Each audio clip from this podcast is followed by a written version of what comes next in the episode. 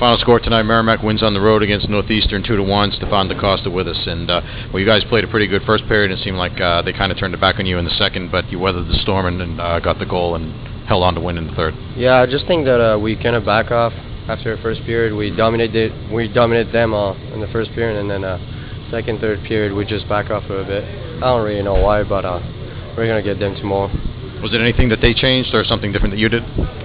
Not really. We just on our heels a little bit more, and uh, that wasn't the plan.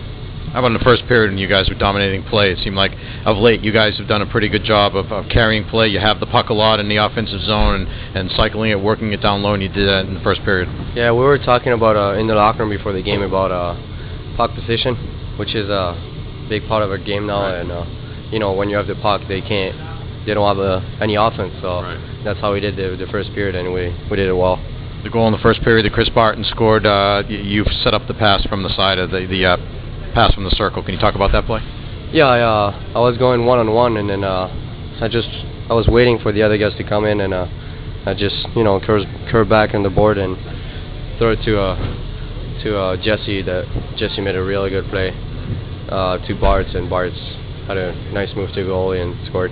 Did you guys feel like in that first period you were doing? A, I mean, it looked like you're getting more pucks to the net and getting more guys right in front of the net to get shots, and, and more so than you've done maybe the last couple of games. Yeah, like I like I told you, um, we played like a puck position team, and uh, all we wanted to do is uh, crash the puck, puck, put uh, pucks on the nets, and then uh, crash the net. So, And then in the second period, uh, your goal. Can you describe that play? well, we're just doing our.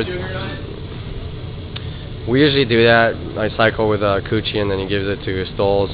Stoles shot, shot it on net, and uh, the rebound was right on my pants, so I uh, so I just control it and put it in the net. Now, were you, were you behind him when you got the puck? Yeah, yeah. So the, the rebound came out behind, and uh, and you're able to. Yeah. He made the save and then uh, he came right on my pants, so then I just put it in. Um, it's the first time that you guys have seen him this year, but obviously you did last year. What what kind of goaltender was he? Oh. I don't really know. He's a big guy, so there's not not many holes.